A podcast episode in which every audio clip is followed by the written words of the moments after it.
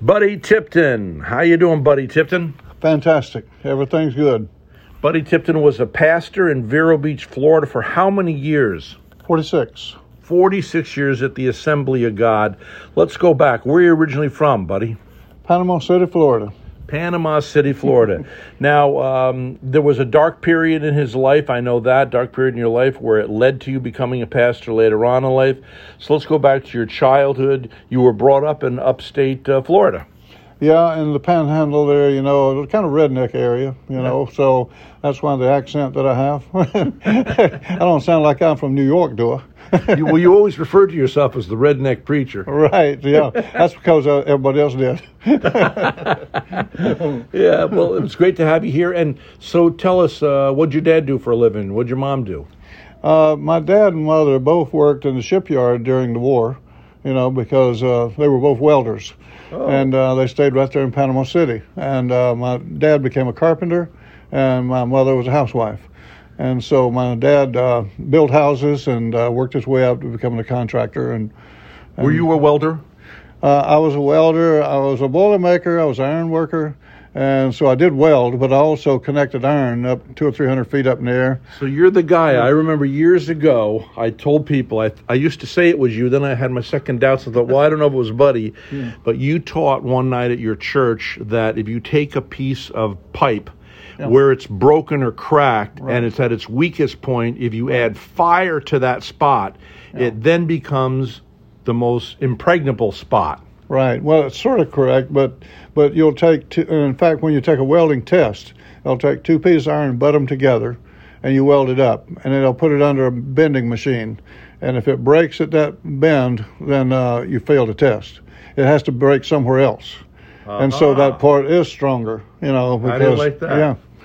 So you V it out when you put it in so you can fill it in. You don't just butt it together, you V it out so that you can fill that in, and then you put a few runs over that. And so it becomes very strong. And so too, that's a good analogy for our lives. Those of those who are called according to God's purpose. Oftentimes, yeah. I think it was Billy Graham say, go through a a dark period or yeah. a breaking period? Sure. I mean, that's what happens to most of us, you know, that uh, that go through something very difficult. Then you try much harder you know, and whenever you become a Christian, you know, you look back and appreciate even more, you know, what uh, what God has done for you. Okay, so you were a typical young boy, liked to go fishing, lived up in Panama, mm-hmm. uh, and uh, what happens next? Well, uh, we also hunted, you know, and in Panama City, you know, whenever you're in the second grade, they give you a rifle a 22 rifle. You know, no instructions. Just here's a rifle. You know, it's your birthday, and uh, and so uh, there's uh, it, we're very dangerous. You know, and and so we had a lot of close calls. But when I was 16, uh, my cousin and I, you know, were going hunting, and and um, a bird flew up in a grapevine. You know, and my mother was going to take us somewhere and drop us off. But mm-hmm. at the house. I loaded my 16 gauge shotgun to shoot this bird, and he flew off. And so I leaned it against the car, and a few minutes later, my cousin picked up his gun and aimed it at me and said, "Let's duel." We did that stupid stuff, you know, yeah. and we weren't thinking of any danger. I picked mine up and aimed it at him, and he must have realized it was loaded. And he put his hand out and went right through his hand and right through his heart, and he fell down right in front of me, dead. I mean, his blood came out of his mouth, and he said, "God have mercy," and that was it. And I, I mean, I was stunned. I mean, I just uh, that was the hardest thing. Looking back over my life, I'm 78 now. There's nothing ever been like that. You know, the hardest thing I've ever done was go through that because I felt guilty. I felt like you know that I should die, and you know, and so I started drinking. You know, I was in high school, and um, I started drinking. Uh, and as long as I was drinking, uh, felt a little bit better. Dull the pain. Yeah, it didn't go away, but I felt a little bit better. It was numbing it, you know, so to speak, a little yeah. anesthetic, you know, and um, and so of course with drinking, you know, other problems come, and and um, I graduated high school, but then I started getting in trouble, and I uh, got in a little trouble, and I was having uh, car wrecks and speeding tickets and all that sort of thing. So the judge said, you know, if you'll join the military, I won't take your license.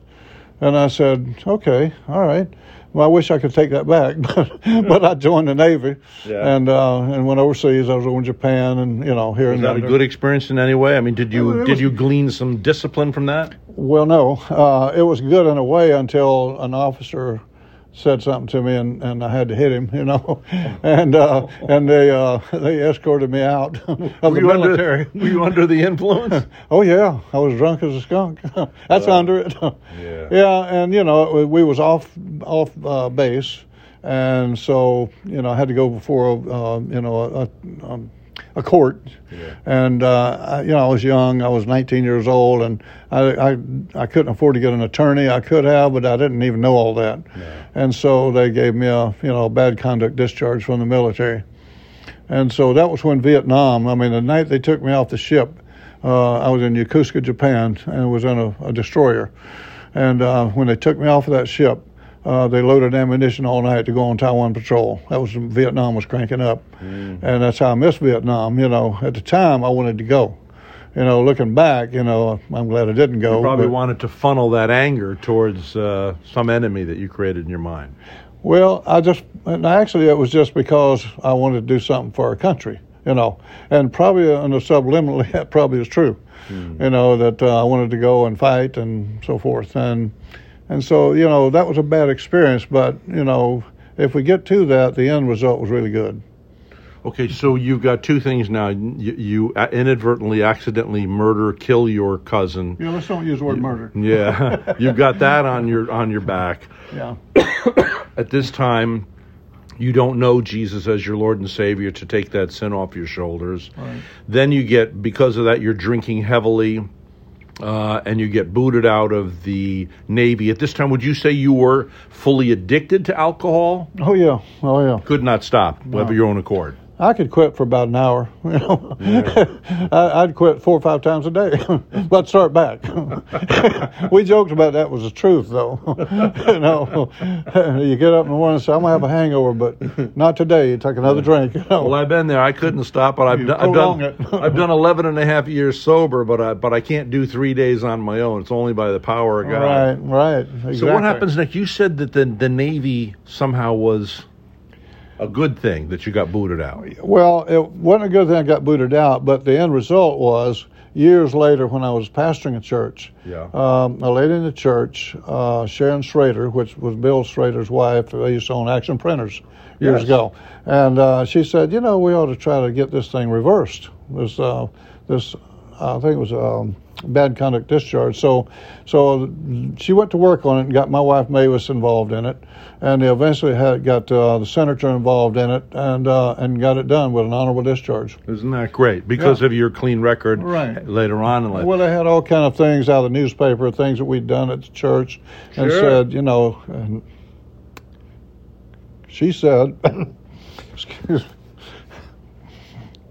even murderers sometimes get, you know, a reprieve, and uh, and so I think he deserves a chance, and so they, on uh, uh, July fourth weekend, they gave me that. wow. Wow. It was very emotional. I It still, it still is. It's very powerful to Yeah. be forgiven, to be Yeah. exonerated. Isn't that exactly what Jesus does for us too? I guess one day they're gonna, the judge is gonna say, uh, "Palmer, you're guilty," and then Jesus is gonna stand up in the back of the room, going, uh, "Excuse me, I already Honor. paid the price for this one." Excuse me, Your Honor, but I'm his attorney, and um, he's not guilty. I paid it. I paid his bail. would Would you say late, this this whole experience though made it very made it easier for you to show mercy and kindness to those who fall in life and have entered the uh, over forty years have entered the doors of your church? Absolutely. You know, there's a parable in the Bible about that where this guy was forgiven this humongous debt, and um, and so he goes to a guy that owed him something. It wasn't even that much money, and he said, "Give it to me, or you're going to prison." You know, and then he got back to Jesus. You know, and he says, "You know, that's it with you, because you, know you were forgiven a big debt, and you didn't have mercy." and you know, and that's that probably is true. I mean, I, I have mercy on a lot of people because uh, I've been there and done that, you know, and uh, I've been forgiven. Okay, let's find out how that all happened. So, you get booted out of uh, the uh, the Navy. You're drinking. You're addicted to alcohol. You're carrying the weight of the death of your cousin, uh, the accidental shooting, and uh, what happens finally? I mean, did, were you already with Mavis, and were you still addicted to booze? No, I, I was, of course, got out in California, you know, in San Francisco, yeah. and I had an uncle that managed a pizza place down in uh, Santa Barbara, California, and so I went down there and uh, worked with him. Well, it was a pizza place that had beer, 27 types of imported beer plus tap beer, and and so the first night I worked, I had 14 beers. I said, "This is my kind of place." and so, so my uncle, he was a drinker too, so oh, so we we had a great time, you know, together. And uh, well, beer and pizza go too well together. Uh huh. So I met a girl, moved in with her, and she got pregnant. Mm. And I said, "Oh boy," I said, "I can't get married," you know, and and like everything else in life, I left her and um, and just left. And but I met Mavis, and uh, I, I wasn't ready to get married, you know, but but I didn't want to lose her, mm-hmm. and so eventually we did get married, mm-hmm. and um, and uh, uh, because things weren't working out there, I was still having trouble with the drinking. She thought she could fix me, you know, uh, Women tend to take us on as projects, don't they? They do, they do, and um, that project wasn't doing too well. it was no more subsidizing that one, you know. So, so anyway, I said, well, if we move back to Florida, maybe things will change. Mm. They did. They got worse. You Geographic know, change. Yeah, right. That's going to cure it. Right. Went back to Florida and uh, Panama City, and I met some of my old friends. Mm-hmm. And here we will. You know, we started drinking again, and and um, and then I was running around with guys that got 20 years because they killed a guy. You know, he was they were riding by his house too fast, and he yelled at them, and his whole family was out there, and they jumped over the fence and stabbed him to death, and they all got 20 years for that. I could have been with them, you know, because we were buddies, and I just happened to not be with them that day, wow. and so yeah, so you know that I was I was went right back to my drinking and so forth, and finally my wife we'd done this many times uh, about talking about divorce, and finally she said, "This is it. I can't take it any longer." And I said, "Well, I understand. You know, I understand that, but I'll try one more time and talked her into it, as I always did. Uh, but she was serious, and I knew she meant it this time. And so I quit. You know, for about um, oh maybe a month. And one day, uh, I was a boilermaker, so I was belonged to union. So we always had work, but all of a sudden we didn't have work. And so I went, I told her I was going out to look for a job. And so I went out and went to the first bar, you know, drank a beer, played a game of pool, went to the next, took a beer and went with the next bar. I said, rack them up and, um, and set the bar, beer on the table. Uh, and the door opened and my wife walked in. Ooh. I said, Yeah, I was on my way out right now. and so I left that beer sitting there. It's the last one I ever touched. Mm. And I actually never touched it, you know. And I walked out and then I quit for a few more weeks and that's when um, I went to church on a Sunday for some reason. You know, I didn't. I mean, I don't know why I was going. you know, but I just said I'm going to church Sunday. You know, and and uh, your wife went with you. Oh yeah, yeah, and my whole family. My my parents. When the accident happened, my parents got saved. You know, they came to church and got saved, and I left the church because me and my cousin that I killed, well, he was in church because his mother was a single parent. You know, and she had six kids and and so he had to go to church, and so I'd go with him sometimes. And We just sit there and snicker and laugh, and you know, as you know, 14, 15 year olds, you know, and um, and so I kind of caught some of what they were saying, you know. Mm. Uh, we'd get saved about every Sunday, you know. we go back outside, and it was totally different. saved every Sunday. yeah, yeah, it'd make you feel good. You know, you could leave here and you could get in a car wreck and go straight to hell, and I said, "Oh my God, we need to get saved," but it wasn't really sticking, you know, and so. So uh, that day I went to church. I said, I'll get it over with and I'll never say I'm going to church again. And they took us right down to the front, you know, of course, and the place was full. And I said, mm, I'm looking for the exits, you know, I can get out of here real quick, you know. And I knew how the system works, you know, they sing a few songs um, you know, and a special song maybe, an offering, you know. Then the preacher preaches, and then he prays, you know, gives altar call, he prays, and when he's praying, I'm going to be in the wind, you know. I'll I get know out how of the system yeah, works. Yeah, because I didn't want to go, you know, I didn't want to go through an altar call and reject Yeah. the Lord, Yeah. not realizing my whole life was rejecting the Lord, Yeah. not just that one incident, you know. Yeah. But I'm sitting there, and all of a sudden, I mean, they're singing songs, the choir's singing, and the church, it's Pentecostal church, they start getting a little wild, you know. Yeah. And they're pra- praising the Lord and raising their arms, you know, and so forth. And all of a sudden, the preacher gets up and walks to the pulpit and says, This altar's open right now. I said, no, he's fooled me. they pulled one on me, you know. And I'm thinking, and the Lord's saying, you know, you need to come. I said, Lord, I can't do it. I can't do it. I can't live like these people, you know. But next I was headed to the altar. And I knelt down there and I said, Lord, I, you know, there's certain things I can do and certain things I can't, you know. And I was negotiating, you know. I, was, I said, I can't quit this, can't, but I'll quit that. And, and so all of a sudden, it felt like, you know, I'm not much of a computer guy, but when they came out with those computers with a floppy disk, Yeah. it's like they took that disk out and put it in that one. Really. Oh, I knew when I stood up from that altar, I'd never go back to it. I knew I was saved. I knew that I would never drink again, and and and I haven't. I walked away. I went to the sat down by Mavis and said. You don't have to go down there, but that's where it's happening. and people still going crazy, you know, because they caught a big fish, you know, because they all knew about me.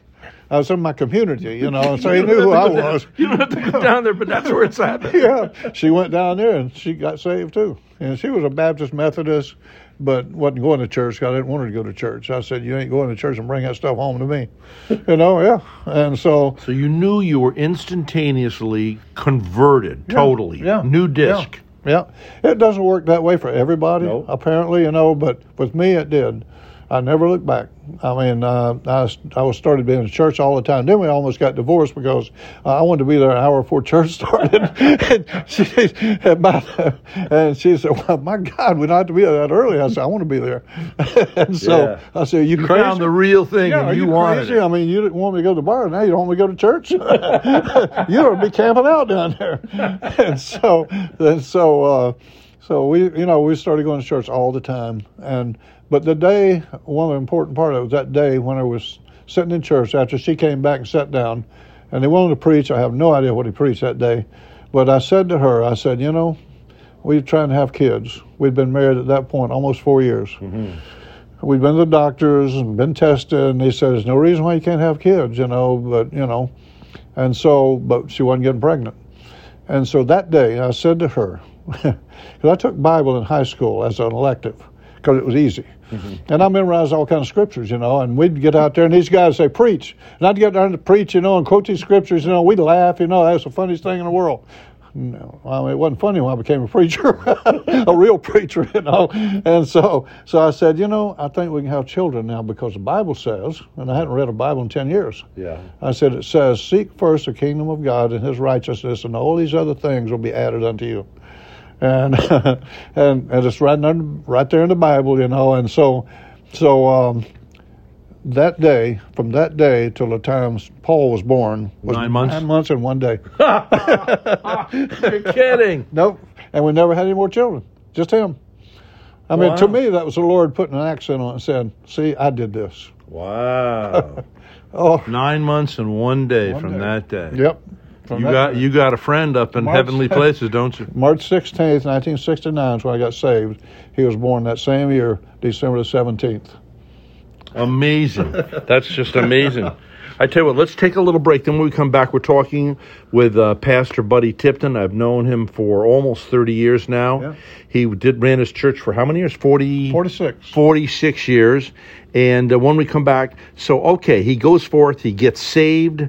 Then, I mean, radically, he says it's like a floppy disk. Another disk was put in the computer. He's totally wiped clean, comes back to his seat, and knows that there's a power greater than himself that has saved him from his addiction to alcohol, etc. How did he become a preacher and influence so many lives around the world? We'll find out when we return. This is the mayor of the airwaves.